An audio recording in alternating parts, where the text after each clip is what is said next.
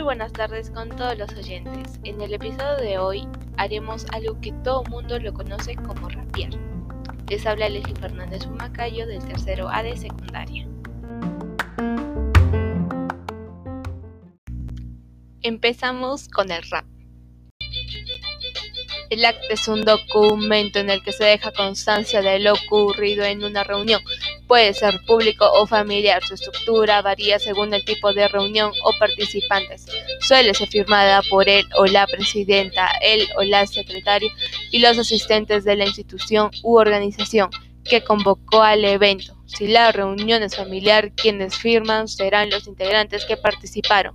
El acta responde a dos finalidades. Informativa, que detalla lo desarrollado durante una reunión. Prescriptiva, comprende a los asistentes a cumplir lo acordado.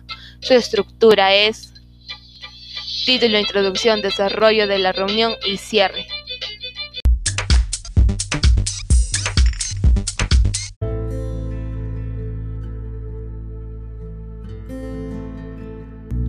Bueno, mi querido público, eso fue todo por el episodio de hoy. Espero que les haya gustado mucho y que se hayan divertido. Nos vemos en un próximo episodio. Hasta luego.